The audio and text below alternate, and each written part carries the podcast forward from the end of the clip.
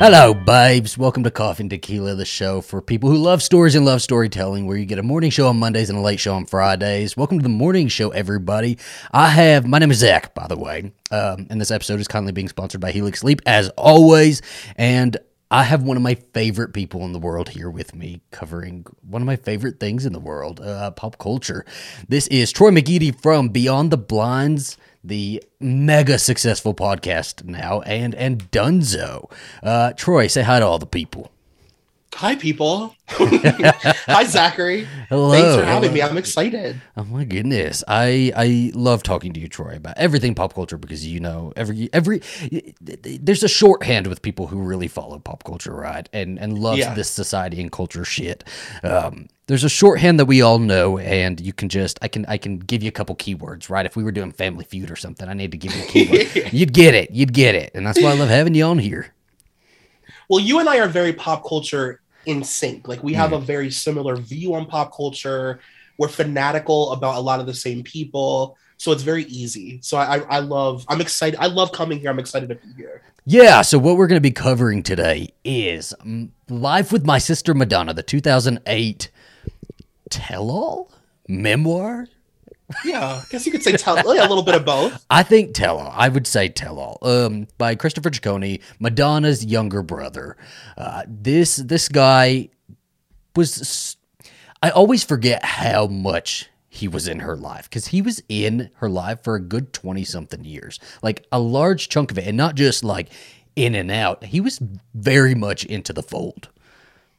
Yeah. He was a huge part of the, the sort of like image of Yeah. Madonna, especially like the, the live tours, like her performances. Yeah. he was like very in it. Yeah, like you said. And also it's weird because I've never read this book Hmm. and I was always kind of taught as like a Madonna fan, like he's like the enemy, you know? What, what do you think his intentions were with this book? Because I have heard him say both that these are his memoirs and that he wanted to kind of air out the truth and let everybody know that Madonna, that, or that let everybody know he wanted to credit himself for everything that he'd done, right?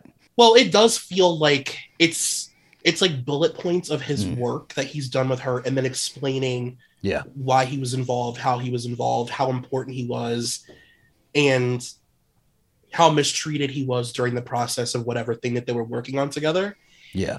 and i think it's i don't know it's weird because i was like on his side from like i understood his perspective Mhm. but i also completely understand the fact that like it's madonna and i just love madonna um to me it almost read more like a book explaining how sort of deluded like a person can become Mhm. by fame Yeah. like all of the other stuff was kind of like nuance and then it really was a story about how she had gone from being this normal person to like completely losing herself and now she's like not tethered to any kind of like reality or anything Yeah. When you read sort of the synopsis of the book or like hear anything about it, it does seem like just a trashy like celebrity tell all right? But this Mhm. is an incredibly nuanced take. Got my Red Bull, I've got my I've got my notes, I've got all my facts, so I'm ready to fucking go. Are you ready to get into this, Troy? i'm so excited Perfect. All right, but first we have to have a little word from our sponsor. Now it's time to tell you all a little bit about our sponsor for today's episode, Helix Sleep. Helix is a premium mattress and a box company that makes beds to fit your unique sleep style. We've had our Helix mattresses for almost two years now. Helix knows that everybody is different and everybody has their own unique needs, and so they've made a sleep quiz that'll match you with your perfect mattress based on your needs. I am an all over sleeper. Alistair is more of a side sleeper. He likes a firm mattress. I like, uh, you know, more medium. We took the quiz together and we got the midnight mattress. And one of the best parts about Helix is that they deliver the mattress right to your door for free. It comes rolled up in a box and is super easy to set up yourself. And if it makes you nervous to buy something online that you haven't tried, Helix has a 100 night sleep trial, so you get more than three months to make sure that you absolutely love it. And if you don't, they'll pick it up for you and you'll get a full refund.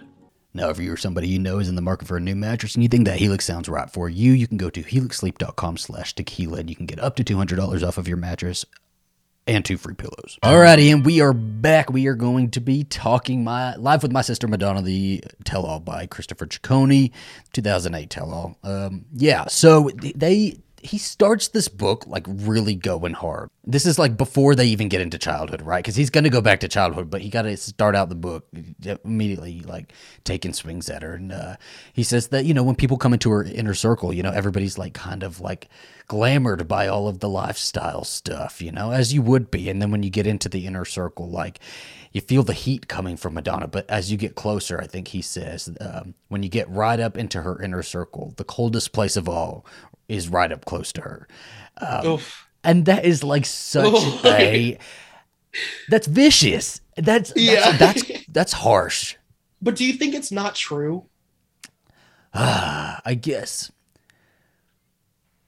Okay. Like if you look at the way she's sort of had it's like um what's the word? Like sort of throwaway friendships and throwaway mm. throwaway relationships when she's done with that sort of like moment of her life. Like it seems like there are a lot of people not who, true. It doesn't feel not true. There's a, there's a lot of people who come and go in her life, and also like she, you got to look at the life of a celebrity, right? The life of a celebrity mm-hmm. is very fast paced, and somebody like Madonna, who I I do assume she has surrounds herself with a lot of yes people, right? Um, mm-hmm. Especially, and she has she has such a long career that mm-hmm. the longer you go being kind of like removed from regular people and regular society, it's only going to be like that and it's only going to get worse. Right. So I think throughout this whole book, I believe everything he says. I totally believe mm-hmm. everything he says. I think his perception is very skewed at times, and I think he probably right. omits information, but I believe uh, every word he says and every story he says. Um, and I do think that she is probably a very we also got to look at this through a 2008 lens, right? This was 2008. So I think at that point, especially, she was very yes people oriented and she did not want like anybody who was going to tell her any bit of truth she was going to send off a fax to you know and mm-hmm. tell them they're out um there's so many faxes in yeah. this fucking book oh my god but you know he he tries to paint himself as this guy who's very disillusioned with with her fame and all of her you know perks and her stardom but he very much is. The Ciccone family is this really big catholic family right? They're from michigan. Madonna grows up in michigan eh, despite the English accent, the New York accent, all of the different accents she's gone through. She is from Michigan, Bay City, Michigan. Okay, she grew up in the suburbs. He lets you know that too. He lets you know she is from the suburbs. She is not this this street kid who was thrown out by their dad, right?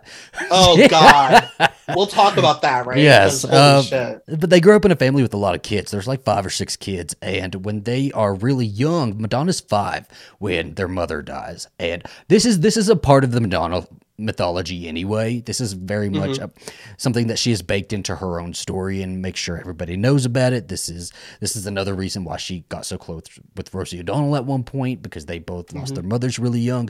This I, I do believe this had such an effect on her and it did have an effect. It had an effect on all of them, right? They're all going through this. They were all kids in that yeah. household. Um, but I think because we're focused so much on Madonna and Christopher here, that it's very easy to see how it affected both of them. So I think it obviously it affected Madonna in, in a way where she she needs that attention and she needs that adoration from the public because she's not she wasn't really getting it from her dad and her mom wasn't there to give it to her um, and to tell her you know she she just missed that maternal love. And Christopher, I yeah. think, was subconsciously trying to get that from Madonna as if Madonna was his own mother. That's what I took mm-hmm. from it. Not to psychoanalyze, yeah. but no, I, I understand what you mean. It did kind of yeah. feel like he had placed her into this like category of like, okay, well then you're my mom. Yeah. And like you're unattainable. So he spent mm-hmm. his entire life trying to like get her to like be that. And she was always like, bitch, yeah. no, I don't want to be. And for her, yeah, I think it I think her mom dying aside from like the Catholic Church, that has to be like the biggest thread. Yeah. Throughout her career, right? Mm-hmm. Like the the strongest thread, her mother's death. Because I think that was the thread that went both into her storytelling as far as music and film and everything she's done in terms of storytelling, but also with the way the public sort of sees her as this attention whore and you know everybody yeah. Uh, she's she's always after this attention well that's here's the root right here here's the root and christopher spends so much time in this book not saying that he's like after the adoration of the public but after her adoration, right? He always wants her to say, like, anytime she calls and she says, Hey, Christopher, I need you. And he says it throughout this whole book. Anytime she calls and says, like, Christopher, I need you, he's right there. He wants, he, cause he Yeah. wants to be there for her. He wants to, it's like mother calling, right? If my mom called me and said, Hey, I, I am going through this really hard time. I need you. And I, that has happened and I'm, I'm there, you know? And Yeah. that's exactly what he's doing. So, it, you know, that happens pretty young. Um, and he spends a lot of this book as well, just kind of going through Madonna's story rather than his own. And I have seen an interview where he talks about it. He's like, "These are my memoirs, and you can't really talk about your own memoirs, or I can't talk about my memoirs without mentioning Madonna because they're so closely intertwined." However, I get like barely any of his story in this damn book. Well, okay, so the the weird thing is like you don't get any of his story, right? Mhm. But you get these like these glimpses of like what made him. There are two things that he explores: Yeah. his homo- his homosexuality and his art. Yeah. and how his art is a direct like translation through Madonna. Like all of the art, his his home decorating, and all the stuff that he went on to do later, his tours, his music videos, all of that stuff. He learned it through kind of being her shadow, Yeah, really, right? yeah, And it's interesting because it's almost like the way that he paints her, like the idea that he has of her is like she is the greatest pop star to ever live, and it's because she was born to be one. Mm. Like she was born to be this person, and all of the stuff that she lacks, like emotionally and stuff, makes her a better public figure. yeah. But just a You know. a shitty bitch who should burn in hell. a piece of shit sister. Oh my you know, gosh, she terrible could- daughter. Their dad is like I have a love hate relationship with the dad too because he says that Oh, yeah. they they have such racial tolerance because their dad specifically moved them into a multiracial neighborhood to instill Mm-hmm. tolerance in them right such a great thing to do that and especially at the time like very forward thinking very like progressive for for the time but also like as we see later on the, the dad's sort of reaction to his son's homosexuality it's gonna get shaky Yeah. there so Uh, the dad's another interesting one, and I would like to have seen more of his relationship with his dad in this, but we don't get a whole lot of that. We get like Madonna at the talent show. We get Madonna, you know, um, deciding that she doesn't want to do anything sensible. She wants to do, you know, go for go for uh, some sort of career in in the arts, and her dad having to like just support that and accept it. Um, and then, like you said, we we get him learning about his own self and what he wants through her. You know, this is very. It does read very much as the not to put a stereotype on it, but as the the gay who, like, if my older sister were Britney Spears, Madonna, Lady Gaga, you know. Who all the gays fawn over? Of course, I would be taking every single cue from from her, right? yeah and you would be you would have worked in like wardrobe and Yes. you would have done stage shit or whatever like I would have been dressing that- her. I would have been having creative Yeah. meetings with her about her tours. Like every this entire book tracks as young gay kid who is obsessed with his his yeah gay icon of a sister, right? so one of the things that i really liked about the way he wrote this book and it's just sort of sprinkled throughout is that he well it's not like specifically stated but like madonna's always been so vulnerable and like open about her life right? Yeah, and like her life is like poured into her art like whether it's like through lyrics or like imagery or music videos or whatever like you know madonna's life through her art. Yeah, and it's cool like hearing about that stuff from her childhood and seeing how it reflected later in her life. And he used the example he he would always give these examples in the book of like you know you would later see this reflected in like the like a prayer video yeah, you know things like that. Like i i liked that aspect of it where it's like yeah like she really is like like she like kind of puts her money where her mouth is in a sense. Like who Yeah. she is is who she is So after their mother dies, uh, their dad goes through a bunch of nannies, and one of the nannies is Joan. And so Joan, I love all the early Madonna stories. Uh, i know they're Jo- the best Joan comes in and she's like nanny for a hot second before the dad marries her because he needs a wife for all these damn kids, right? A mother for all these kids. And all these kids are like, Yeah. fuck that. This bitch is not going to be my mommy. And Madonna is super, like, she butts heads with Joan a lot. I would like to know, like, how the other cuts of were with with Joan as well. We don't really get a whole lot of that, but we get one scene where Madonna comes in like, I, what what happens? She comes in at some point and Joan like slaps her, and Madonna like backhands her right back. what was that for? I don't remember. I don't remember. Was it chores? It was some sort of like back talking, like smart ass, you know, something. Yeah. Something like that, like some kind of like stomping up to your room and slamming the door kind of shit, you know? But yeah, Yeah. she slapped Madonna across the face and Madonna slapped her back. Yeah. And I have to say, the child that I was, if my parents had ever like officially divorced and married other people, I'd have been the exact same way. You know, Yeah. I would have been, I would have been very like against whatever the other parent was. Um, but Madonna like never really like accepts Joan around this time, and and Christopher does a really good job of kind of showing the nuance with Joan, right? Like jo- Joan comes in, and there's all these kids already like baked into the family, like these these are not her kids um, but they are she is now their mother so she has to be both strict with them because they're all like hellions r- running around and like kind of get a free pass with their dad because you know their mother died and he's got sympathy for her but she's got to like put the Yeah. iron fist down and at the same time she's also really concerned about all of them so i i love the story where madonna like goes out with her friends and gets her ass kicked by a biker Yeah. and comes home all like bloody and bruised and uh, joan kind of fixes her up you know. and like I just like that. have a clear image in my mind of like what it looked like, you know? Yeah, and I cannot see. I just can't see it. You know, like I, I picture Madonna now or Madonna ten years ago, and she'd have called her damn security. She'd have filed a lawsuit. She'd have gotten, you know, it's a, she. This was street Madonna. You know, Yeah. she's going Yes. out and getting in fights with bikers, coming from Christopher beautiful Ciccone's mouth. and bad. I hope this scene is in the damn movie that Madonna's putting together about her own self because I have not heard this from her mouth.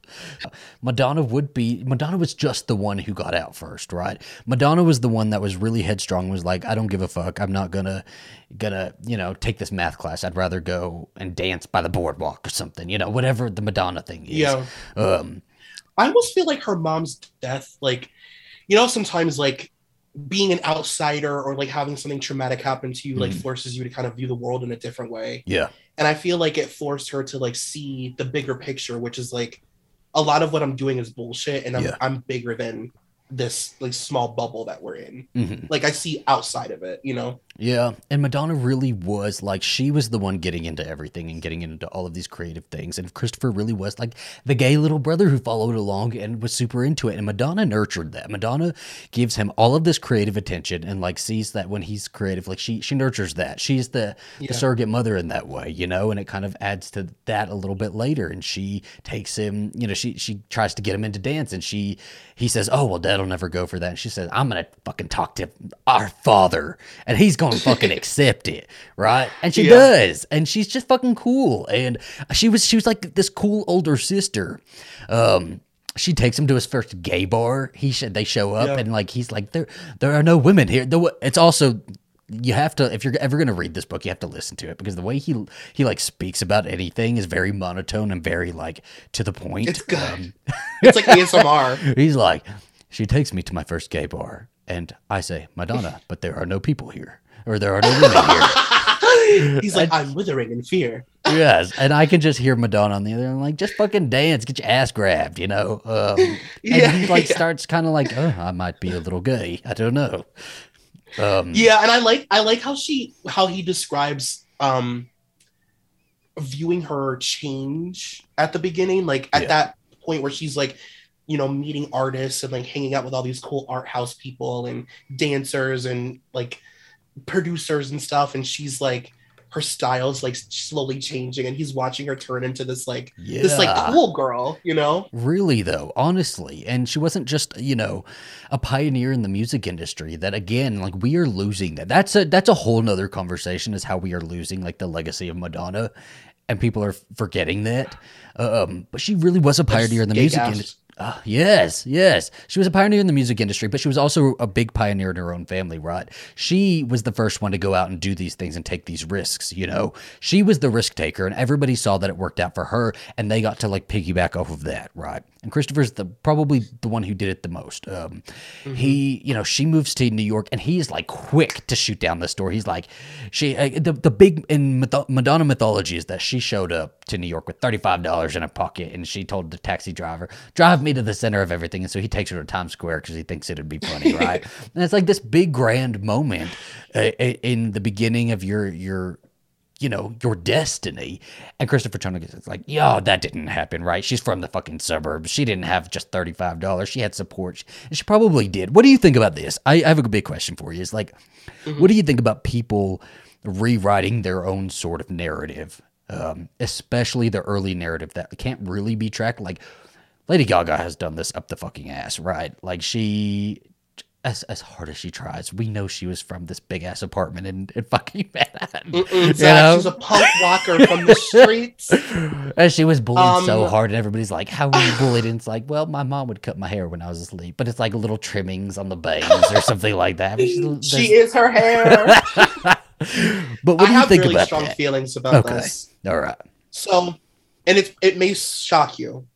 I think that this is imperative to Mhm. becoming a superstar. Okay, I think it's really important. I think that people who understand what it means to be an actual like superstar, like a Michael, Mariah, Whitney, whatever, you need an origin story. yeah, You literally need an origin story. Every person who's ever reached like that level of like icon, you their fans can recite their origin story, whether it's real or fake. Like Yeah. you and I know the story of Britney Spears leaving Kentwood, Oh, yeah. Louisiana, and all that shit. Like, no matter how much of it is bullshit, we know it. Like you, you have to have that. Michael Jackson, Gary, Indiana, the whole thing. We know it. With Janet, like, it's it's like the pop stars that don't have that, they don't reach that icon level to me. yeah. And it it it really is such an interesting topic that that alone could like be its own damn documentary. It's the origin stories of of Mhm. the most famous celebrities, you know, and where because there you have the celebrities who are like sort of I don't know Joan Crawford who was Mhm. from she was destitute. She was from she was from broke people. You know, she probably Yeah. had to like do some things that she wasn't gonna ever tell about, like you know, dirty adult movies. That's the rumor, right? That she did some some adult Yeah. movies to kind of get by at one point, and she somebody like her who like pushes that off to the side and tries to create this idyllic childhood and then you have the new wave of stars right who want the, the they want the rough background The they want the rough childhood because it's Mhm. that rags to riches story that we all kind of aspired to i i remember hearing the madonna story and being like fuck yeah man i can Mhm. move to new york take me to the center of everything Oh my god. i had Oh, this it's iconic. even if that may not be the, the entire truth, right? There's still a Mhm. morsel of truth in that, and I think it, this was Madonna's perception of her own, you know, origin story, and you couldn't tell me now that that's not so ingrained into her mind that that was the, that is the truth now for her. You know, she's not remembering any facts that may have been switched up or changed. That is the origin story.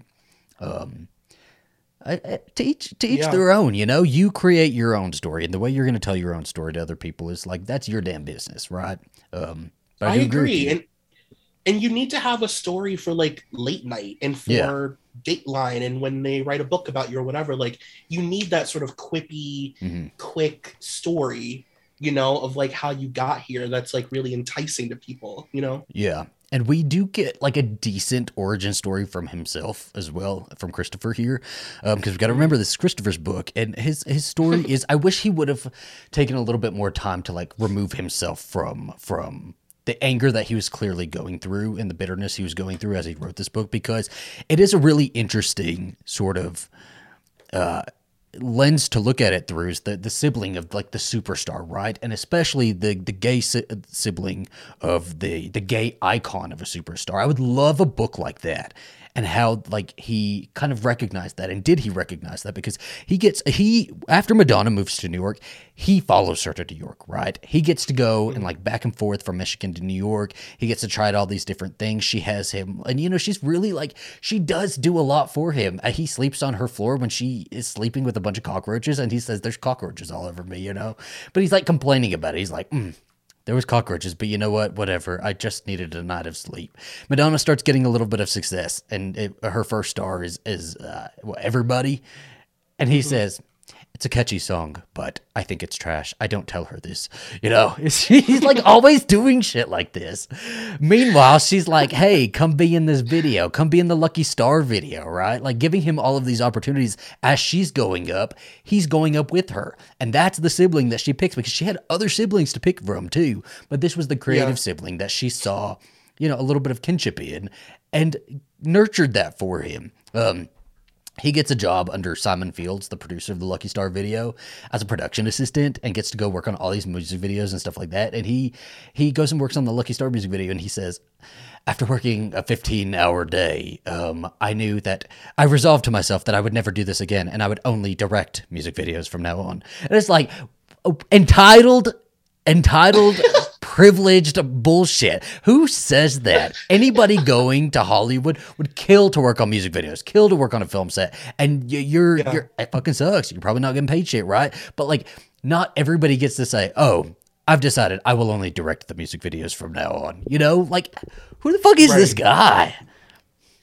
He has this way of tell me what you think about this because I, I don't know if I'm I don't know if my brain can even make the words right now, but he has this way of presenting the nice things that she does for him as like, you know, oh, like that's my little brother. Like, like she sort of sees through him. Yeah. Like she never sees him as like a whole person. Mm-hmm. Like there's always like a catch or like something that she wants to gain from it in his perspective. Yeah. Or he'll find out later that she benefited from it in some way that she like didn't tell him or she's just like really like rude and like lax about it. Like she'll offer him something and like dangle it and then maybe take it away or yeah. things like that. Like it, it feels at the beginning still very like brother sister. Yeah. To me.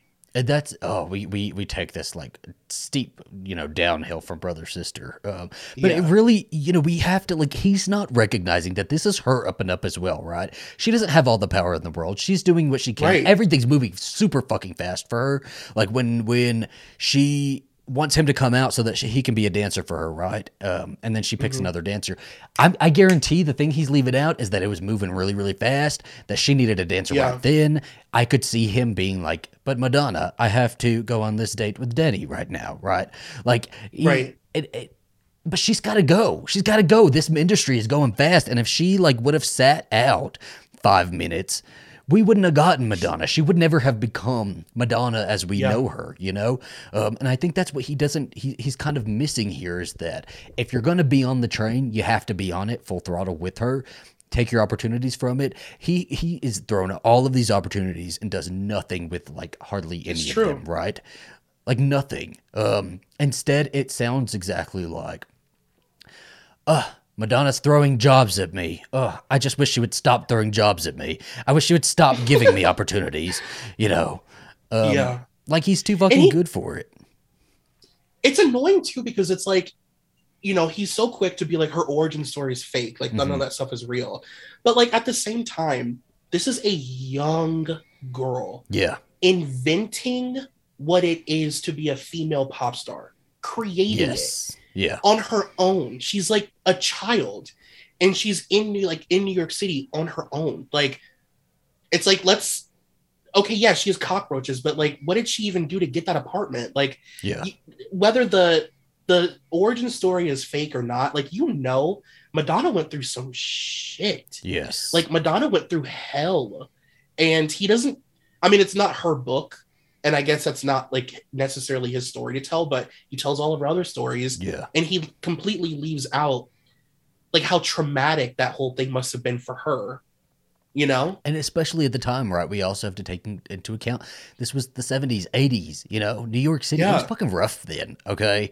They yeah. it was it was rough. She was getting robbed all the time you know? She was yeah. she was he says well she says that her and her friend slept in a synagogue but i know they only slept in there for about two days because she probably wanted to be noticed or something like that. And it's like dude she still fucking slept in a synagogue because she probably had nowhere to go right then right? It doesn't so matter how long it was for. That was probably scary. There were probably like homeless you know, drug addicts running around who could have like done anything to her, you know? Yeah, Like exactly. she could have been a victim of, of, of somebody who decided to, you know, take this young girl and just murder her and, you know, Yeah. leave her body on the fucking sidewalk. But he like completely misses that point and misses the point that like him going to New York City, he always had somewhere to stay. She was finding him somewhere to stay. He never had to sleep on the street.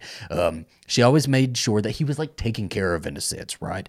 And, and Yeah. she she is going up and she's bringing him up with her. Um, she's giving her him these opportunities. Um, I also find it really to give him a little bit of credit here. I, I find it really interesting that he had so much involvement in her in her sort of image. You know, um, we hear a lot about how you know at first, you know, with Lucky Star and all of the all of the crosses and all that boy toy. That was all you know her. That was her picking things and like kind of styling herself. And he would always make comments that like she looks ridiculous, but I won't tell her this. He always says shit like that. It's like I hated Yeah. I hated this. It was tacky, but I will never say that to her. She's a horrible actress, but I will never tell her. It's like he thinks it. It's like only I can say these things as her brother. Like it, he thinks it makes him like cool. I will never tell her, knowing that she'll read the fucking book, right? That she's about to read this fucking book.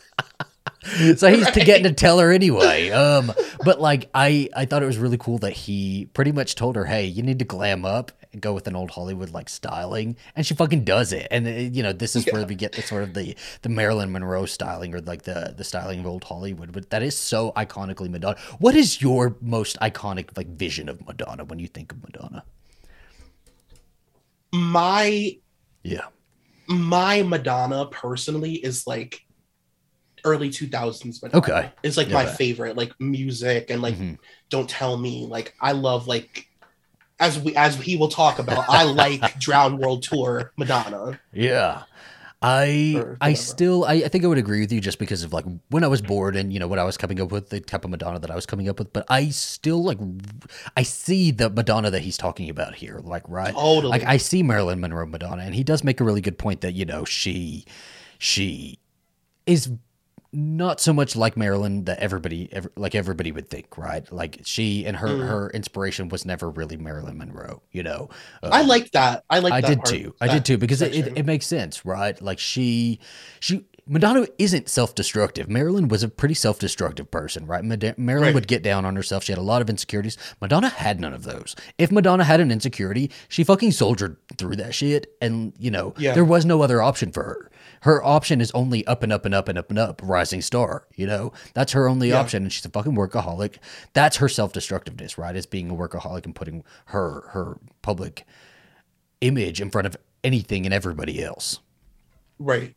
Um, so she marries Sean Penn, and I think the Sean Penn stuff is so traumatic, and he is really decent about it as he goes through it, and then really shitty Yeah. about it later on when he gets to Guy Ritchie. Because when he gets to Guy Ritchie, he says, "Oh, I would have preferred having Sean Penn as as a brother-in-law." Sean Penn is beating the shit out of. Madonna. He is so abusive to her. I Um, know. He was her K-Fed. he was a fucking K-Fed, right? And she was so fucking sprung up on him. She still is. Do you remember the a couple years ago when she had those pictures with him? Like she like saw him in public, and you know it, there was all those reports that she was like really into him again and trying to talk to him again. Yeah, and they obviously made some kind of pact to be like, let's just deny everything we ever did Yeah. to each other. Yeah, Because now she's like, she'll say like, Sean never hit me. He's never touched me. But there's like police reports and stuff Yeah. that he did. So yeah, that's crazy. The Sean years are fucking wild. Oh my god, wild, mind blowing. I think their relationship is one that we don't really even reference in, in terms of pop culture enough anymore. They were like yeah, they were a superstar couple. They were they were a power couple. This is like the the peak of like Sean and Madonna mania. You know, there's always photographers out there. He's always like getting pissed at the photographers and you know, uh, you know, flipping them off and like trying to attack them. And he gets in trouble for attacking photographers. And there's one night where the, you know Christopher's listening to them fucking go at it in this hotel room and Madonna comes running to his room and like falls into his arms and why would you write about a story like that? Why would you write about a domestic violence victim's trauma and then at all ever say anything negative about it because he's like I get to be there. He he does put it in the way like I get to be there for Madonna, right? I get to hold her, I get to be there and I hate Sean Penn at this Oh, moment. I want to beat the shit out of Sean Penn. But like you're still giving this story that is probably super traumatic for her. And if she's not going around giving interviews about it and not wanting to do the Diane Sawyer interview about it, right? It's not something she wants to talk about. You know?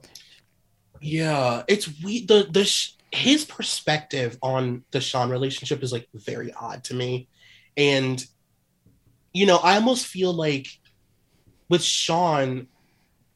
First of all, have you ever listened to the song uh "Till Death Do Us Part"?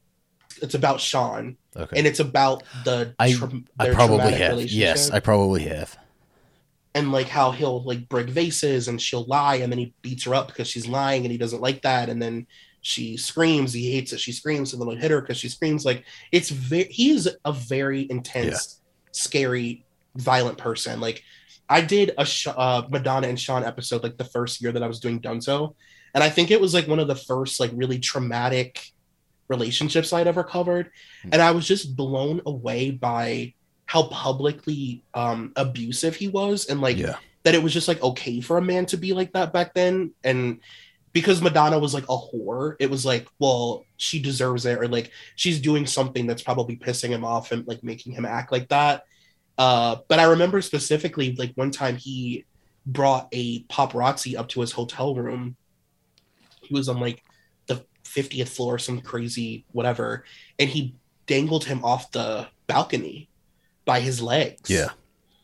like he was just fucking crazy and, and the way that he romanticized that relationship in the book was like very weird It is weird, and it's it's a weird thing with. I feel like it's a weird thing with the Ciccones, the whole family, because I feel like the whole family probably shares the same sentiment that like Sean Penn was one of the ones, one of the ones that they they liked most out of all of her like you know relationships. got away Yeah, and and he even remarks in the book that her public perception really does start going down. This is the first time it really starts going down, and she's getting backlash because of this relationship, right? Um, I hate even bringing this up, but like Johnny Depp and Amber Heard, uh, not sort of the dynamics of their relationship, but the amount of hate that we're seeing towards her right now Mhm. was way worse than he ever had. Way worse than he ever had. And I feel like that always goes back to the women. It's always the women who get who get it worse and who get, you know, Mhm. burned even worse than the man ever does. Uh, Sean Penn could have beat the fuck out of her, left her in the hospital, and they would have been, well, Madonna's annoying. So, you know, whatever. Um, she's a bad actress. Shanghai Surprise is shitty. Like that's what I we were talking about we- is Shanghai Surprise being shitty and she was bad at it. i know i it's as he's choking photographers in, in, in public i i've said this a million times. I think that we as a society we get really excited when we have a legitimate reason to hate a woman. Yeah. and it's almost like when we have like a tangible reason then it's like great let's get her. Like, Yeah. we've got something let's fucking get this bitch. We finally got her. And that is happening right now with amber. It's like people have these like reasons now that are tangible to like basically rip her apart. Yeah. and it's it's wild. And it is crazy to see how the perception of madonna changed because of him and like you know how una- like he was unable to handle even how much because she was already so famous and she got even more famous when they were together and she became more famous than him. And like that was really like the thing that he obviously couldn't handle And he acted like he didn't care about the fame and stuff like that, but clearly he did. Clearly, like this Yeah. was something that really nagged at him and really bothered him. Uh, Christopher even has. There's a moment where Sean Penn like pulls Christopher in one night, uh, and they're like, I don't know, they're in the kitchen or somewhere, and he he says, "Let's cut our hands and become blood brothers." And so they like put their hands together and become blood brothers. And then later on, like way after the divorce, way after everything, uh, Christopher sees Sean Penn. They run into each other on the red carpet at one for some event, and Sean Penn says, "Hey, do you remember that night we became blood brothers?" And like, you know, Christopher thinks this is going to be a nice little, you know, reminiscent moment. And Sean Penn just says, "Oh, um, you you don't have AIDS, do you? Like, do I need to get myself checked out?" It's like, oh, fucking hell, man. This is there. What there? I don't see a redeemable characteristic here in this man, uh, but that we all are just fantasizing over in this in this damn book. Um, and it's horrible. It's horrible, and this is a horrible thing to have said to to Christopher. And yet, Christopher later on still says, "I would have preferred Sean Penn over Guy Ritchie." Right? It's like maybe both of them are shitty. Maybe maybe equally. We just put them both off. yeah You know? Do you remember in the book if he said because obviously he writes about the wedding. Mhm. Um, did he write about Sean shooting at the helicopters Yes. at the wedding? Yes. Okay, okay. And that Sean was just like got so angry about, and like Madonna was like, "Sean, stop it, please! I have to calm Sean down." But uh, meanwhile, she loves the, all the attention that's going on. I also like have never been able to like retain the image of Madonna's wedding dress um, in my memory, so I've had to like relook it up. She's wearing a fucking like cowboy hat or some shit, like a black cowboy hat under her veil. yeah. Tack, tacky. Yeah, Okay, no, isn't your brother cool. Christopher It's Ciccone? Is that is, did he tell you to wear that shit? it's very like it's very like um I don't know, like desperately seeking Susan kind of vibes. you know what I mean? Like it's like cool. I liked it, but no, I I do love the. I think that that would make a really great movie and it, on its own. Just Yeah. like the idea that she's secretly calling all these paparazzi at the wedding, and like you know she has all these contracts with like photographers and shit, and he Yeah. thinks that they're just showing up and like he's like you know it's just that alone is just like well how did this ever it was never gonna work There is no way to do a biopic on somebody's life who has had longevity like that in just one movie. It just cannot Mhm. happen. That's why you see so many like Marilyn Monroe movies that are like My Weekend with Marilyn or something like that. yeah? Um, and I think that works so much better because you isolate a certain period of time. They just need like an actress to like stick with all of those movies or turn it into a series, right? Like they need Series, something yeah. like that. Um, because just the Sean and Madonna relationship alone is one movie. You know, Sean or a couple episodes. Yeah, something like that. I don't know. Don't say that because a Lifetime's gonna pick that shit up. Um, oh my gosh. Um, they're gonna change the Lucky Star to Lucky Son. You can be my lucky son. Try to avoid some copyright there. Get her to sing um, Satisfaction. get into the habit Oh my goodness. Oh my goodness. But Madonna, so this is like the same the same time where, you know, AIDS is really starting to run rampant and Madonna's losing friends as well, just like everybody was back then, right? And so uh she she really gets into AIDS research and funding and activism, you know, and I again Remember that, people. Remember that. Remember that she did go for social causes. She was very like, you know, progressive in in race and in, you know, accepting people for sexuality and all of that. Um also Christopher just- Yeah. Can I just rant about that just for a quick second Let's go for it. Go ahead. it just makes me so fucking upset like that part of it makes me so angry watching young gay people listen is madonna cringy on tiktok duh we're all Yeah. we have we have eyes but like you have to respect people who deserve respect Yeah. and as like a young gay person if you don't know enough about what madonna has done for the gay community look it up Mhm. and before you fucking judge her because oh my god like Yeah. this idea that female pop stars have some connection to the gay community is literally because of her Yes. and she was doing it because those were her friends and they were the people making her art yeah. and like you know it wasn't just threat like a thread into being a female pop star is like you cater to the gays like no madonna was doing that because her friends were dying and the world was like completely against all of the people that she loved and Yeah. She was giving out condoms with her albums and stuff and oh i could go on about that for hours but i just like it just upsets me It's true though. It is true. Like there's totally a root there that you know these these today Gen Z TikTokers are not you know even touching on because Madonna's cringy on t- you know TikTok and uh and, and Instagram Yeah. now, right? Like that's all they're seeing, or in that she's a she's a has been who keeps trying, you know. It's, Yeah. And that's the sort of perception we need to get get past. That that is totally irrelevant to her entire career, you know. yeah Um, but she so she she does a lot of that. She also loans Christopher two hundred thousand dollars to just get an apartment in New York City, right? But like he's like, oh, Madonna's loaning me money. Oh, I wish she wouldn't do that. I wish she wouldn't give me a down payment for my apartment in New York.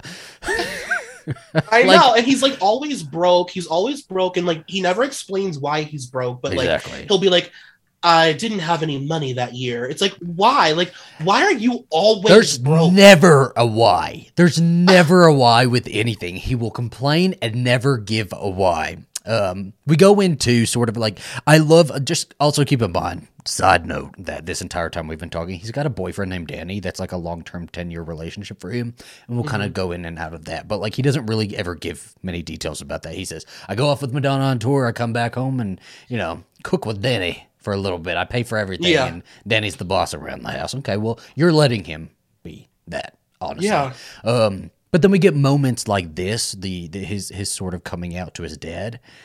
That's like fantastic. Ex- you know, go into this, Yeah. talk more about this, because we get a quick little m- moment where he's working on a car with his dad. You know, very macho, macho thing to do in, in Michigan.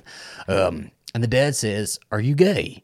And Christopher, like, you know, tenses up really quick. And like, if you're if you're gay and you've had to come out, you know, you you know this. It's like uncomfortable. You don't ever want somebody to ask you, "Are you gay?" Right? Because then you're like, Yeah. "Mm, vagina and boobies. No, of course not, Dad. Of course not. I love making love to women. Post Madonna, Madonna gave all of the gays some, you know, somebody to say. We all say, "No, I love Madonna." What are you talking about? You know, it's just ideal woman. you Mm-hmm. Yeah, know, that er- that generations erotica of gays video? have always done that, right? I've I've definitely done that with the Miss Britney Spears. I said, "No, I love Oh, Britney." yes.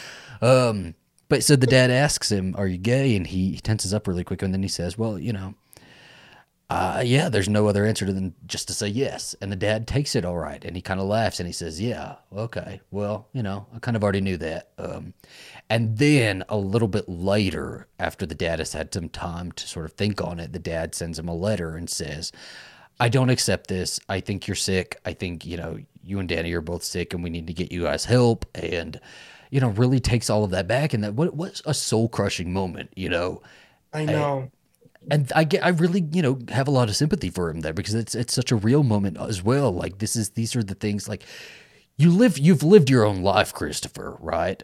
So I understand you are so intertwined with Madonna, but tell a little bit more of your own story as well. Just like this, um, eventually the dad does come around and says, you know, I, I, they, they stop speaking for a while, and the dad finally like writes back and says, I just, you know, I'd rather have you in my life and accept you than not have you in my life at all. That's why I think um gay stories from the 90s are like maybe the most well, not the most interesting, but I'm really, really fascinated by 90s gay Yeah. just queer stories, you know, because it was just such a specific time and it was like people like their dad having to face gay culture in a way Yeah.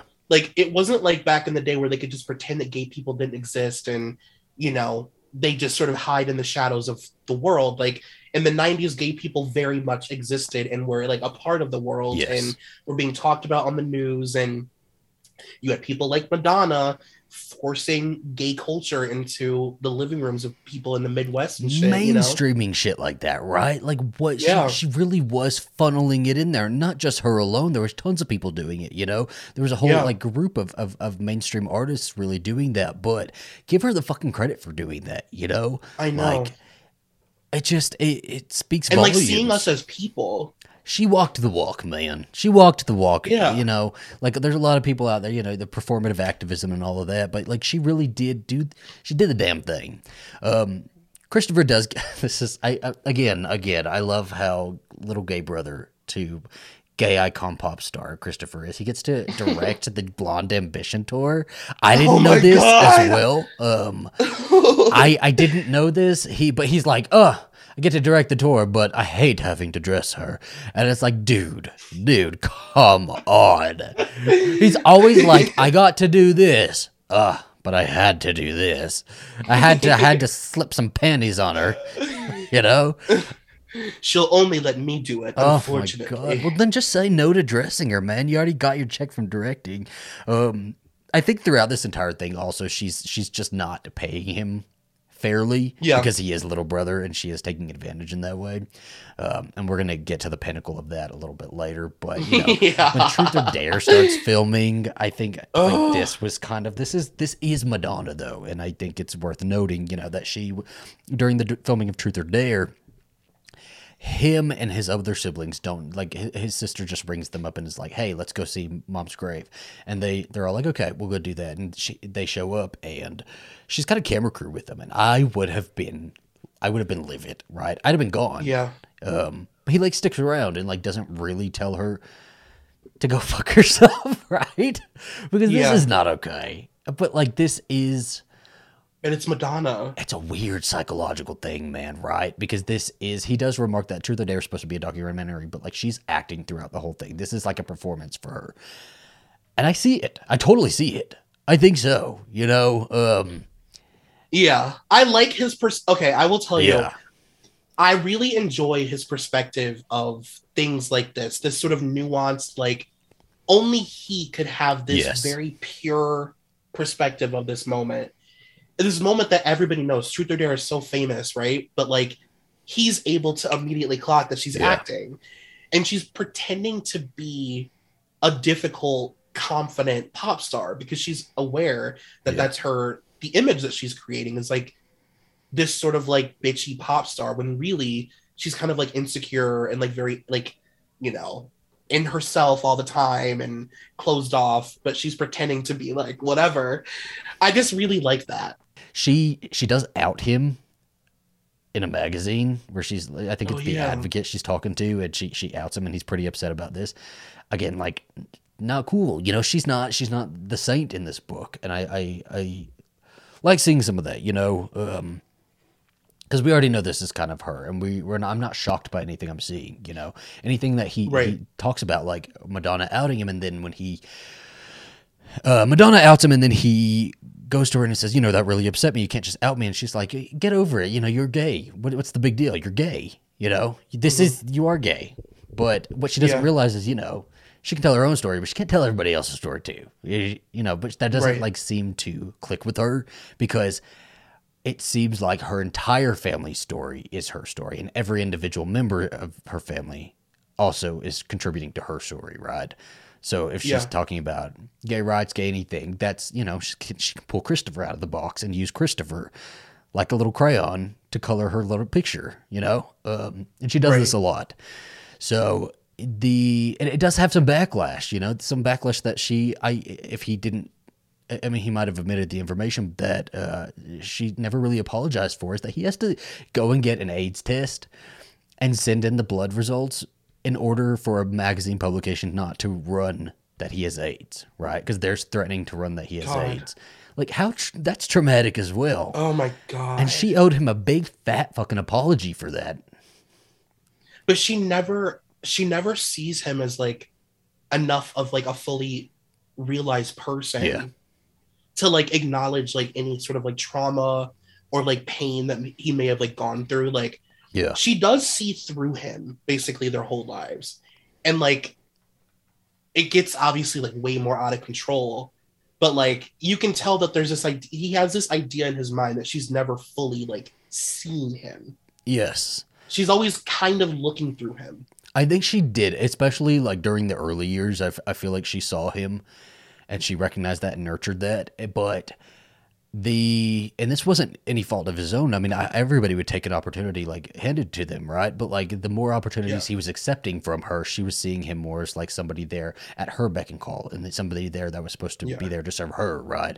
And so his story was free game for her. You know, it just got to this Mhm. weird, like, blurry place where nobody was able to really distinguish personal from from the business. I also think it's worth mentioning that in this in this specific like time period, like pre guy, um, they're doing all this work together. You know, he like is doing the tours and he's like decorating her homes and shit Yeah. for like extra money because he's Yes. like always broke. And it's important to note that he has free reign. Like Mm. he is allowed to she trusts him. Yes. Like if there's one thing that she does see when it comes to him is that he artistically like they vibe Yeah. and sh like she trusts him and like when he says something like she does it on stage like and that changes so drastically Yeah. you know It of really- her trusting his artistic expression He has a long term relationship with Danny. Remember, it's about a decade, and then they break up. You know, he says that Mhm. Danny. He doesn't really. Again, he doesn't really go into the why. Danny wasn't good for him. Danny was just like mistreating him. You know, Danny was too overpowering and too. Uh, you know, he was he was bossy and mean, and but like we don't really hear any instances of that. Um, but they break up, and Christopher gives him a hundred thousand dollars to like go away, you know, like as like a Mm-hmm. parting gift. And Danny's mom still calls Christopher and is like, "Hey, you owe him alimony." And Christopher's like, "I'm just not even answering that, right?" Um, and then you have like little moments where you know Madonna writes him a supportive letter about this. The way that the letters that I wish I could have like read all of them. I want to just read through all of their letters together between each other because they're so hoity-toity and like all of this really big flowery Ugh. language and like the I sentence it. Don't you structures. love it, I do. I do. oh, I just need oh. it read to me. You know, like a full book. It's like all the- yeah, all the letters. totally. It's like great expectations or something. The way that they write to each other, like, and they're like, I'm like, they're siblings. Like, they're they are they're like ink dipped letters, Yes. like writing with a quill pen. It's Dearest wild. Christopher, the sky may be a little inky gray, but after the trees clear in the fall, you know, just whatever the fuck. I don't fucking know. Okay, my mind cannot work that way. Uh, but they are both exactly like this. And if you read this book, he even writes his book in that same way. So they are very, Yes. you know, they are a hoity-toity little, you know, Yes. fancy pantses. he goes into like Madonna's search for Lourdes's dad as well, and she considers I fucking Oh, I like God. laughed so much at this. She considered Dennis Rodman as Lourdes's dad. she wanted she wanted Oh. Dennis Rodman's sperm. The daddy chair. They were going through that. He had this joke that this she was just looking for somebody to sit in the daddy chair. Um, and she was going through a bunch of people, but she did want Dennis Rodman. She wanted she wanted a little Lourdes Rodman. You know, I so I did a forever ago. I did a Dennis Rodman and Carmen Electra episode for Dunzo, and Dennis actually said that Madonna wanted his sperm so bad, specifically his sperm. She wanted him to like she wanted him to literally give her a baby, so she flew him from Vegas to wherever she was, whatever part of the world, Yeah. to have sex with her and then she flew him back to Vegas. So he like before a game like went and fucked Madonna, fucked her and then went back and finished and like Ugh. started the game. Oh my gosh. Can you uh, imagine? Just I'm just picturing I'm picturing Dennis Rodman of today who like flies over to North Korea every other month, you know? Like I know. I know. I know. Ugh. I know. But it's hot when you picture it as like crop top like 90s. Yeah, pink there, hair. there's there was a certain like Dennis Rodman of the time, so I, I get it, Mhm. Madonna, I get it. Um, it doesn't, and like there was a lot of jokes about at the time that I I, I, I remember you know just reading about uh, that. You know, everybody always said she was just looking for the sperm, sperm donor, you know, um, and that she didn't really care about dad. I think there's a lot of truth in that, but I do think that she like you know if the dad would have worked out, she'd been really happy about it because then you know she gets to be mother and father and baby, you know, all happy family. Sure. But she didn't. She didn't give a fuck about a dad. She she didn't care who it was. No. She didn't, you know she she said they she didn't care about race, but she wanted them to be like really smart and really creative or something like that, right? And so Mhm. um, Lourdes's dad comes in and she gets pregnant, you know, and she has the baby, and not long after that, you know, they break up because of course they're gonna break up. She just Yeah. got the baby out of it. All she needs is with the little Lourdes. yeah. yeah. this is where we get Ray of Light Madonna. She's like very like "Mm-hmm." Yeah, totally. That's where, and then we got our little star. his house. I love every time he says Coconut Grove. It just like sends my tinkles into a spiral. You know, Oh my god. it's like a really yeah. good word. That's a really good like uh, pairing of words there. Coconut Grove, Coconut Grove, Coconut Yes. Grove. But um, he, you know, he he's decorating all of her houses for her. He has a lot of access to her at this time. He's like getting to do a lot of work for her, but he's always bemoaning everything that he has to do for her. This is where it's really starting to ramp up, right? He always puts it like he's trapped, but he can also just go and leave whenever he wants. He doesn't have to work for her. But this is the Right. easiest job that takes no effort to get, you know? All he has to do is ring her up and say, "Hey, do you have a job for me?" And she says, "Yes," right? But he could go out and try to make his own way, get his own job, like work like she did, you know, cuz she worked. Yeah. She was out there, she was in the trenches making her own damn way, and he just he never had to do any of that. He never really learned how to do that. He didn't have to do that. And so you know, he's never worried about losing a job because he always knows that she can, you know, if he goes off and gets a job somewhere else, he knows that his sister can hire him if he loses that job at some point. And he Right. goes through his whole life like this, right? And he keeps Yeah. doing it. He he's buying paintings on her behalf.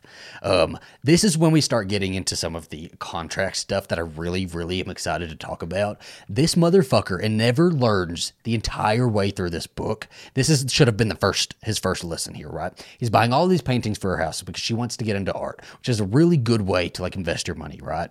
Um, and so she's having him bid on all these paintings if she wants to, you know, he, he recommends a couple million on a Picasso and she's like, do it, you know, oh, clutching my purse, but do it. You know, really good investments like that. And if Yeah. it's, it's really good and he has a really good eye for stuff like that. Um, there's a couple landscape paintings that he like convinces her to buy. And then she, he buys them with his own money, like $65,000 of his own money and she says she doesn't want them anymore and he's like well i just bought them um you you know I, i'm i'm out all this money i don't have money like this and she's like i don't care just sell them and it takes him like six months to sell these damn paintings first off you don't front your super famous celebrity sister any fucking money. Don't ever do that. You get a company card, you get a little card that says your name on it, right? You get something. Um, second, have a fucking contract in place so that shit like that can't happen. Um, right. And it's it's just wild that he never learns from this right? He does do um he does for the next job right after this try to get a contract and he sends her over the contract with a note a very nice sweet note that says hey i know this is a little awkward. We've never really done a contract like this but it's just you know it's standard in the industry. It's standard in the business. This is just it she's fucking pissed. She's like oh i will never and they send each other very like strongly flowery worded faxes. Yeah. yes. back and forth. And then uh you know madonna's pissed about it. He sends back you know they they really like poke each other's buttons. Um and eventually like he folds and apologizes which is fine whatever. But he never asked for a contract Okay, I'm gonna play devil's advocate for Okay. him for a second, okay? all right Because there's there is a there's a sort of feeling throughout the book where he and you I mean you could Yeah. picture this with any major major celebrity, right? Like interchange Madonna with anybody, where like you kind of have to tiptoe around them. It's like landmines. yeah And like if you do something that pisses them off, like Whitney's family used to worry about this with her a lot, where like if they said something too strongly worded about her going to rehab Yeah. or anything like that, it was like, okay, well then guess what? You're not allowed past the gate. You're not going to see my daughter. Like you're not invited to this party. You're not invited to the wed. All those things, and it always felt like he was just like one, like bad conversation away Yes. from her cutting him off and never speaking to him again, which is his like yeah his worst fear at the time. And I think he did a lot of things.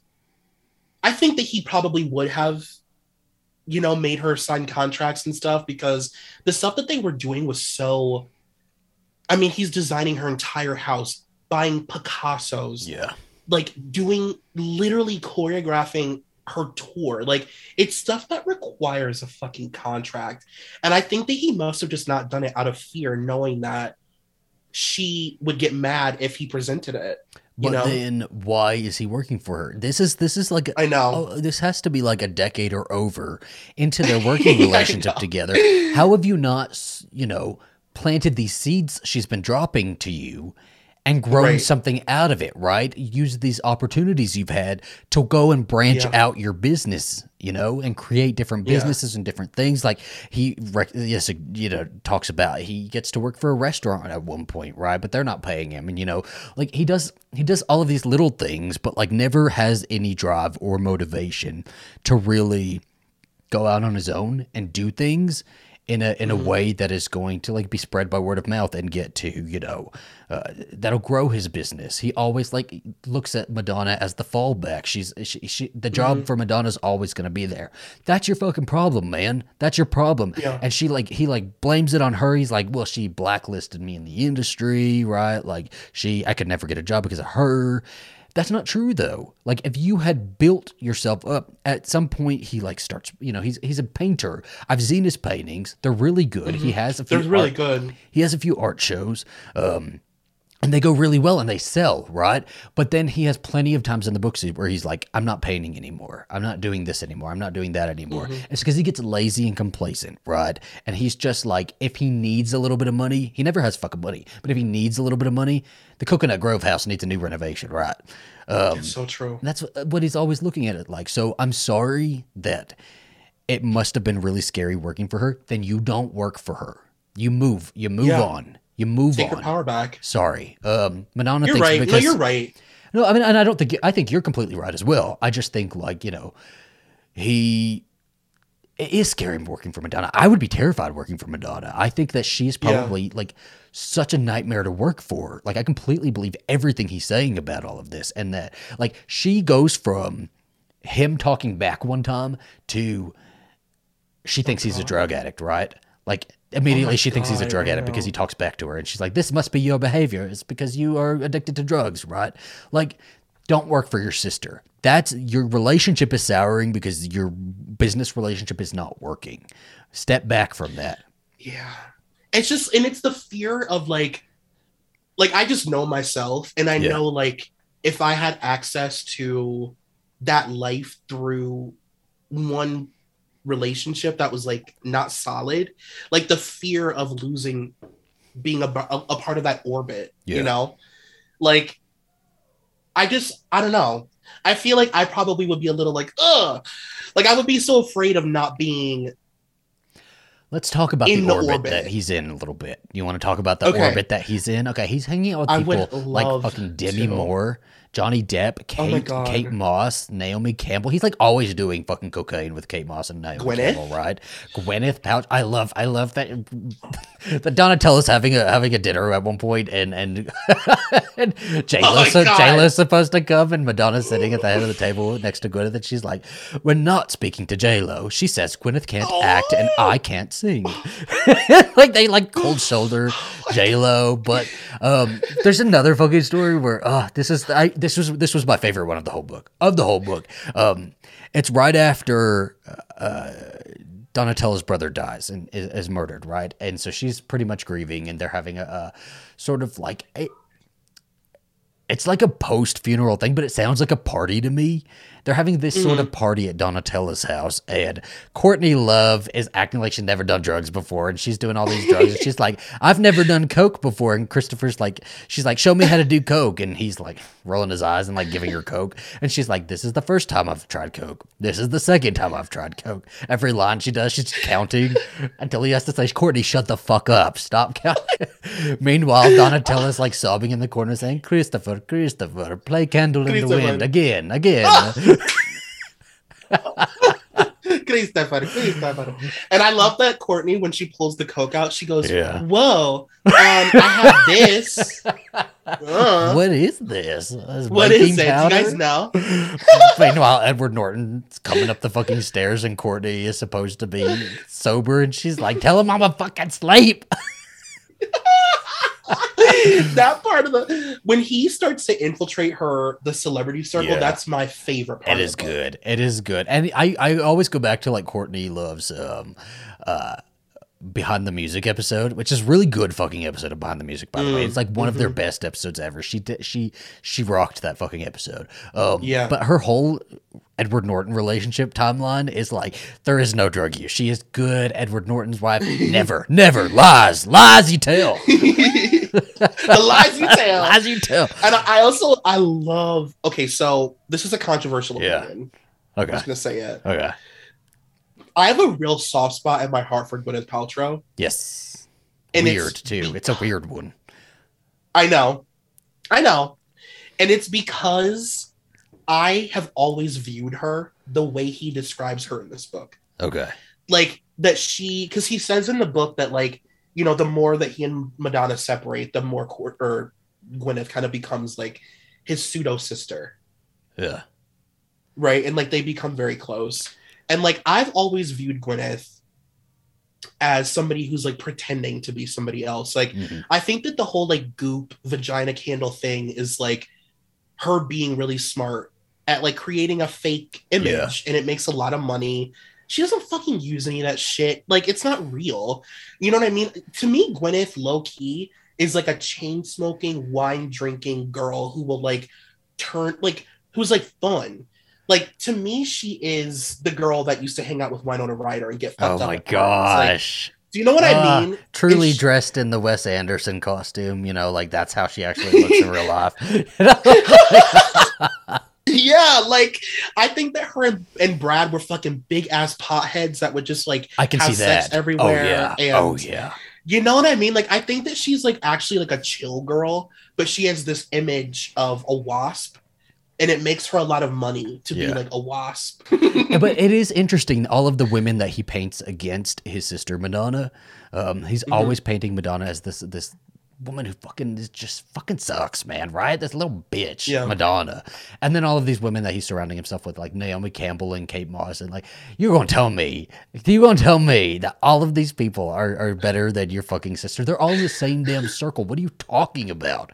Right? They're all living Right. for the moment at this moment in time. These this specific time period, they're not forming close relationships with you. They're having fucking fun. They're you're you're their party buddy. You know.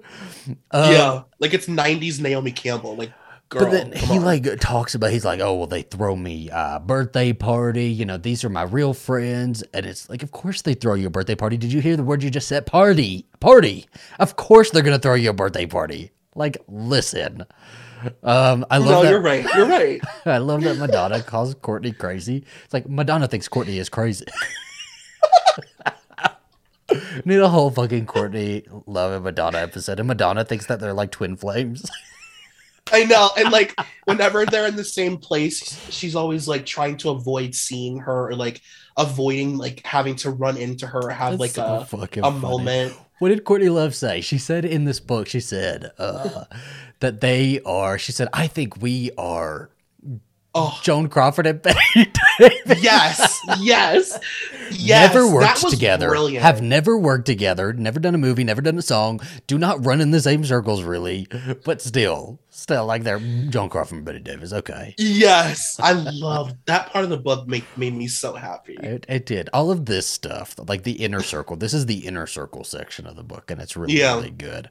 Um, so uh, we're getting to the we're getting to the Guy Ritchie part now. So Madonna is like God. infatuated with Guy Ritchie, right? She's got Lourdes. She she's ready for a husband. She's ready to become the English Rose. Um, so she marries Guy Ritchie, and uh, Christopher does not like Guy, and I do not like Guy either. And I totally believe everything he says about Guy in this. He says the guy is so homophobic, always making homophobic jokes towards Christopher, and Christopher really heavily implies it's because Guy is gay. Um, and it's probably like, Yeah. I, I see it. I see it. Guy's definitely the guy who would uh, either get sucked off or you know do a do a 69 with a guy and then and then never speak to him again right or like completely ignore him in a cold shoulder room He's the guy that would put his dick through a hole at the airport. oh absolutely yeah he probably did he probably did he's just not arrested You know? right um in a, a bathroom in a park or somewhere or something you know he's, Yes. he's cruising somewhere um Christopher's always like anytime guy kind of pokes at Christopher Christopher pokes right back so like guy like picks Christopher up. Uh, They're they're like all dancing at one point, right? Madonna Madonna never get drinks or anything. She doesn't do drugs. She doesn't drink, so she's like dancing sober on a table, which is cringy. Yeah. But, uh, guy like picks up Christopher from the back and like lifts him up with like a little joke, and Christopher gets down. Christopher's a massive dude, by the way. We should have mentioned this at the at the start. He's huge. Um, and he like corners uh, guy into a, a, into like the wall and starts grinding on him. And he's like, "If you're gonna dance with me, this is how we dance here." Mm, mm, mm. He starts and the guy gets all mad and like runs away. You know, I didn't know that guy. I didn't really know a lot about Guy. yeah. Um, and then I remember watching. Have you ever seen her reinvention tour DVD? Yes. Like the, yeah. where she's like with All the black and white parts, right? time. Yeah. Yeah, and they're like at the pub and like all that, and like he comes in the back to like see her before the show and stuff, and he's such a dick. He He's is. such an asshole, and he's such a broy, beer chugging, like oi oi oi, fucking douchebag. Like, I just was so shocked that Yeah. he, you know, was like the man that really like locked her down. I couldn't believe it. Yeah. But Madonna still like allows it, which is fucking weird. So this is Madonna like Yeah. turning her sort of back on like everything she has stood for before, right? And it's always a guy that can make her fucking do this shit. It's always the guy that can make her bend over, you know. Um she's like, you know, not he he's he's treating her brother pretty badly and she's just kind of allowing it, right? Um Yeah. they get married at this big castle in Scotland. Like complains about his room. By the way, he's like, "She put me in the in the top of the castle. I'm looking out at the pool and the spa and everything." And I said, "Uh, I guess I will have to sit this one out, or I guess I'll have to deal with this for a week. Uh, let me put on my my uh, hundred thousand dollar Balenciaga suit for this wedding." And then he's like, I paired my suit with a Vivienne Westwood cape against That's what it was. Vivienne Westwood. That was. okay, okay, Queen. But Calm he's down. like uh, complaining about it. And he waits till Kate Moss and Naomi Campbell get there, and he says, "Guys, you'll never believe what type of room they put me in, and you'll never believe." Like, guys also making homophobic jokes. He's like, he's making homophobic jokes, and they're like, "Come on, let's do some cocaine," and they all do drugs for the rest of the weekend, right? I did think it was like really fucked up that rewinding a little bit that Madonna made him like pay his own way to this fucking wedding. Um, Yeah. Because again, there's always payment disputes. She'll hire him for the job. Um, it's time for payment to be collected. He's like fronting his own money and shit like that. And then when the time comes, she like withholds payment and like has like a, an assistant or somebody ring him up and say, uh, Madonna isn't going to pay you unless you use part of your payment to uh, get a ticket to her wedding. Oh, yeah. Right? I'm like, bullshit. This is why you need a fucking contract, man. Like, this Yeah. is your own fucking fault. I'm sorry. At this point, this is his own fucking fault. And he says that know, by the time he buys his plane ticket, uh, he only has a couple hundred dollars left. How much do people get paid for design jobs? Because that doesn't sound right. What would a, a, a first class ticket be at that point? It would be like a thousand something. It must have, right? Well, the other really weird thing too was like, okay, so I went to his website this or today before we started recording Yeah. because I just wanted to see like what other work he had been doing since just in general, like what he's worked on. And you know, his work is very stuck in the 90s. Like Mm. he doesn't have a lot of like music video or whatever work outside of that time period, but he was working. Like Yeah. he did a, a music video for like Dolly Parton. He's done one for like Reba McEntire. Like he has like random random projects. He right? doesn't say any of I that. just, like- so how was I supposed to know that? Like he doesn't say any of this in here. But also, where's the money? Where's the money? It's drugs. Why are you, It's like- drugs. Oh, Like, well, I yeah. understand that he probably wasn't a drug addict, and if he was, then okay, he doesn't have to admit it in here. But like, that's Yeah. just what he was doing. Just say that I was partying. I was just partying. I was spending it all on drugs. Right. Right. When they, this is what he probably doesn't say, but I guarantee is the case. Is sometimes with celebrities they will forget that they have all of the money, right? And Madonna's sister or Madonna's brother probably doesn't, and they're like. Christopher, Mm. um, pay the pay the dealer real quick, and he'll go and pay the dealer. You know, Oh, right. and so he's using all of his money for X, Y, and Z, going out and partying with all these celebrities who have the fucking money to go out and party like this. And he cannot keep up. Madonna goes into the Drowned World tour and hires Jamie King instead of instead of Christopher Ciccone. So he goes to the Drowned World Tour rehearsal to see what they're working on. And, like, you know, he's like, I really thought that this was an interesting tape. that, Mhm. you know, the tour is like extremely dark. Yeah. and he is not allowed to work on this one and he can tell immediately that mm, you know it's like it feels disjointed like it doesn't feel like it's like really madonna Yeah. and then he realizes that it's like because she's in this really really dark place and it's like reflective of like how she's feeling and that's like wild because she's like newly married and yeah. she was in such a dark mental place Yeah. like the Drowned World Tour is so dark and like violent. It is. It is. And it's like absolutely like he he does a lot of shitting on her own artistic vision, right? Um, Yes. there was a recent sort of recent-ish interview that he did where he basically said that any shows she's done after like the Blonde Ambition tour were were just, you know, they they she lost sight of what the audience wants. And what he is not getting is that this is a snapshot into her own psyche, right? So if the Yeah. Drowned World Tour is so dark, then something's going on. And he mentions all the time, like he always sticks it to her if they're arguing, as like you're clearly going through something in life. I'll let you go through that. um, and like pokes Right. at her like that. She was a woman who was dealing with a very sexist, ageist public.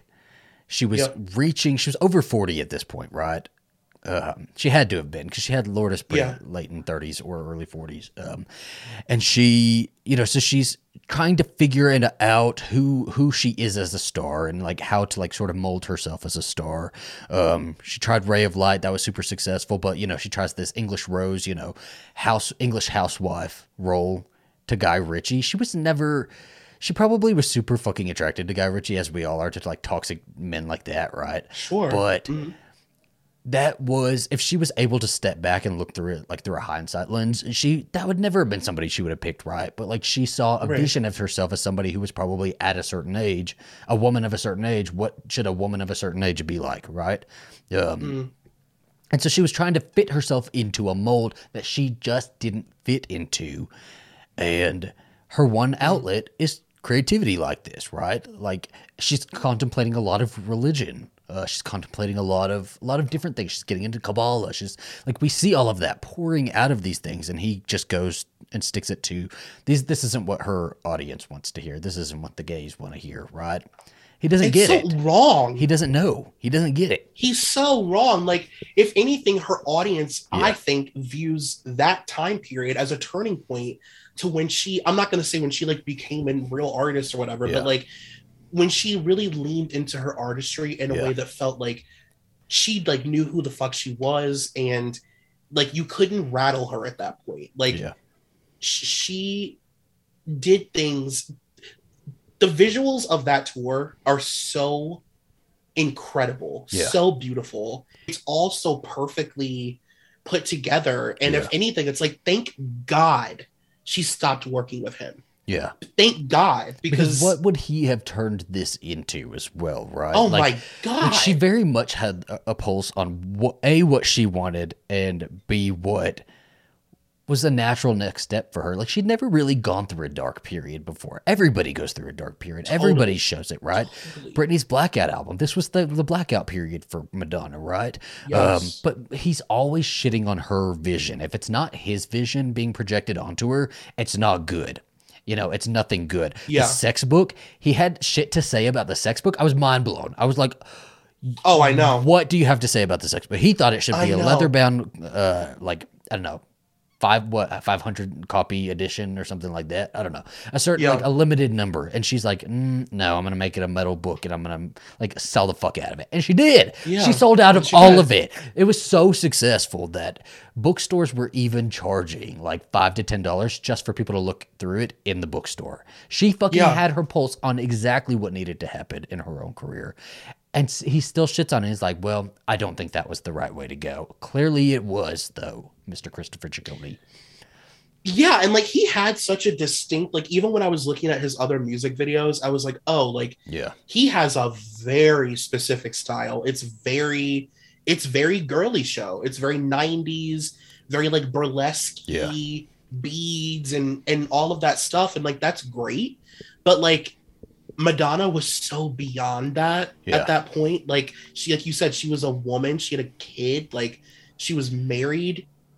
She She's was just like trying things out. She was she Yeah. was she was trying things out. She was she was practicing. She was she was, you know, just doing other things with her craft and seeing how far her limits could kind of go. He's she's always loaning him money. He gets or like a restaurant deal and he gets like stake in the ownership of the restaurant. She donates she invests forty five thousand dollars in that damn restaurant, right? She doesn't have to do that.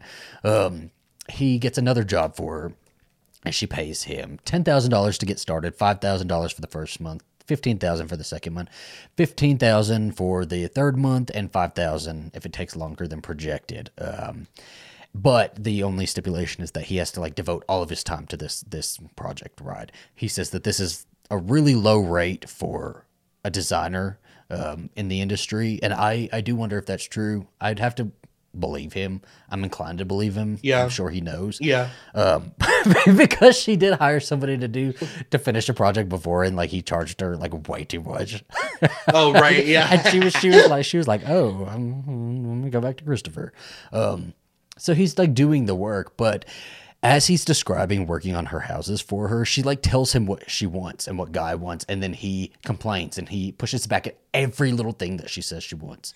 He's always saying, "Well, no, this works better, dude. You're there to do the job. That's it. Yeah. Like if she has her own specific vision for this, you listen to what your boss is telling you to do, or you go get a different job." She mm-hmm. hired your eye. She's gonna. Get, I'm sure she gave him plenty of creative liberties, and then the things that she really demanded that she wanted, he just didn't like. You know, whether it clashed Yeah. with his style or wasn't what he was thinking. Um, but that's your that's your boss. Sorry.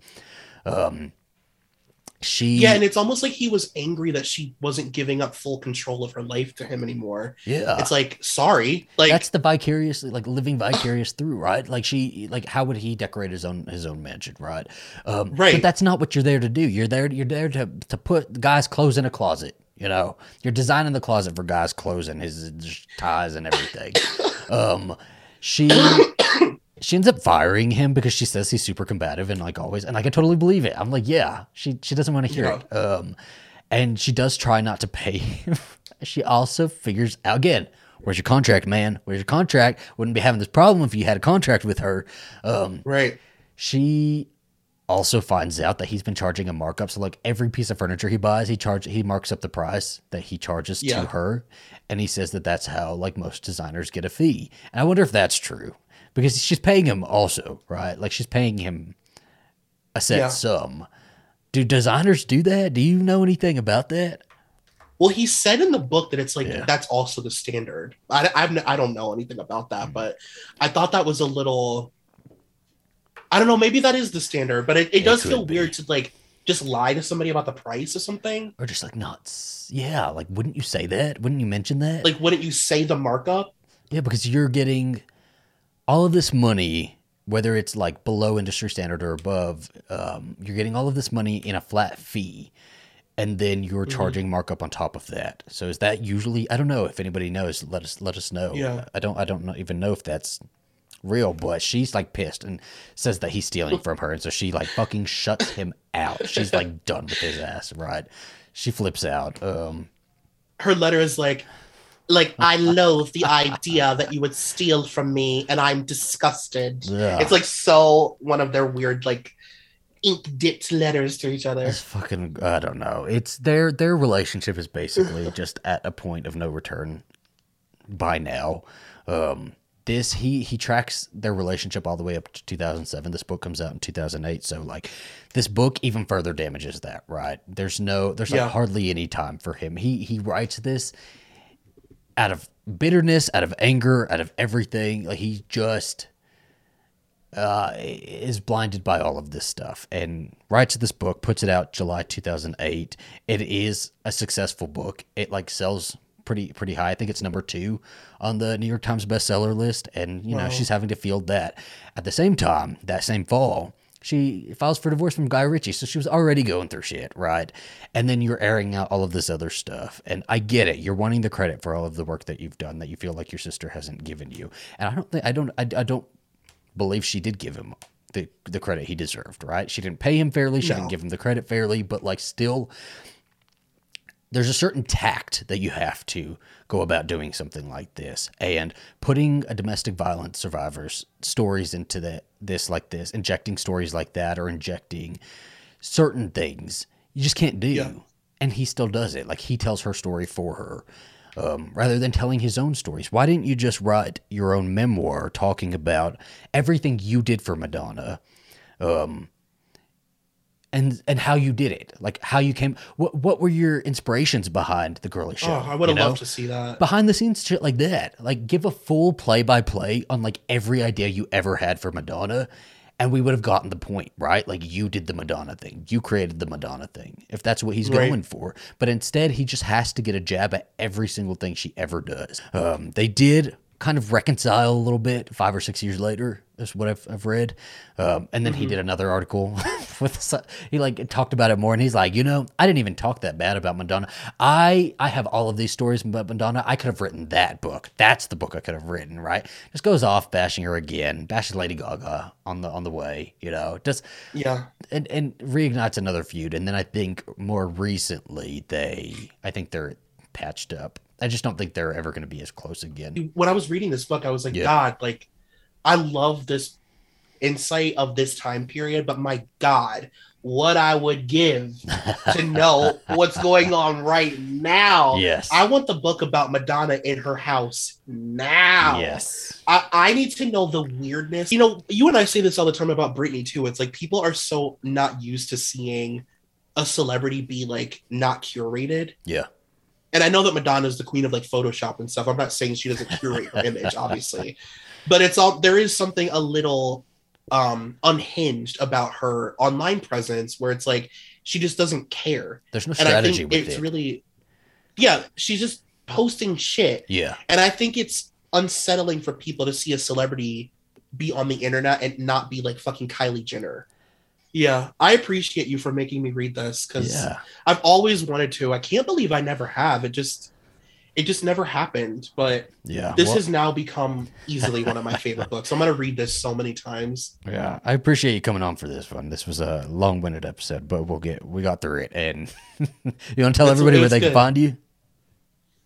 Um, yes, my name is Troy McEady. Uh, I have a podcast called Beyond the Blinds. Um, you can find us by just searching Beyond the Blinds on everything.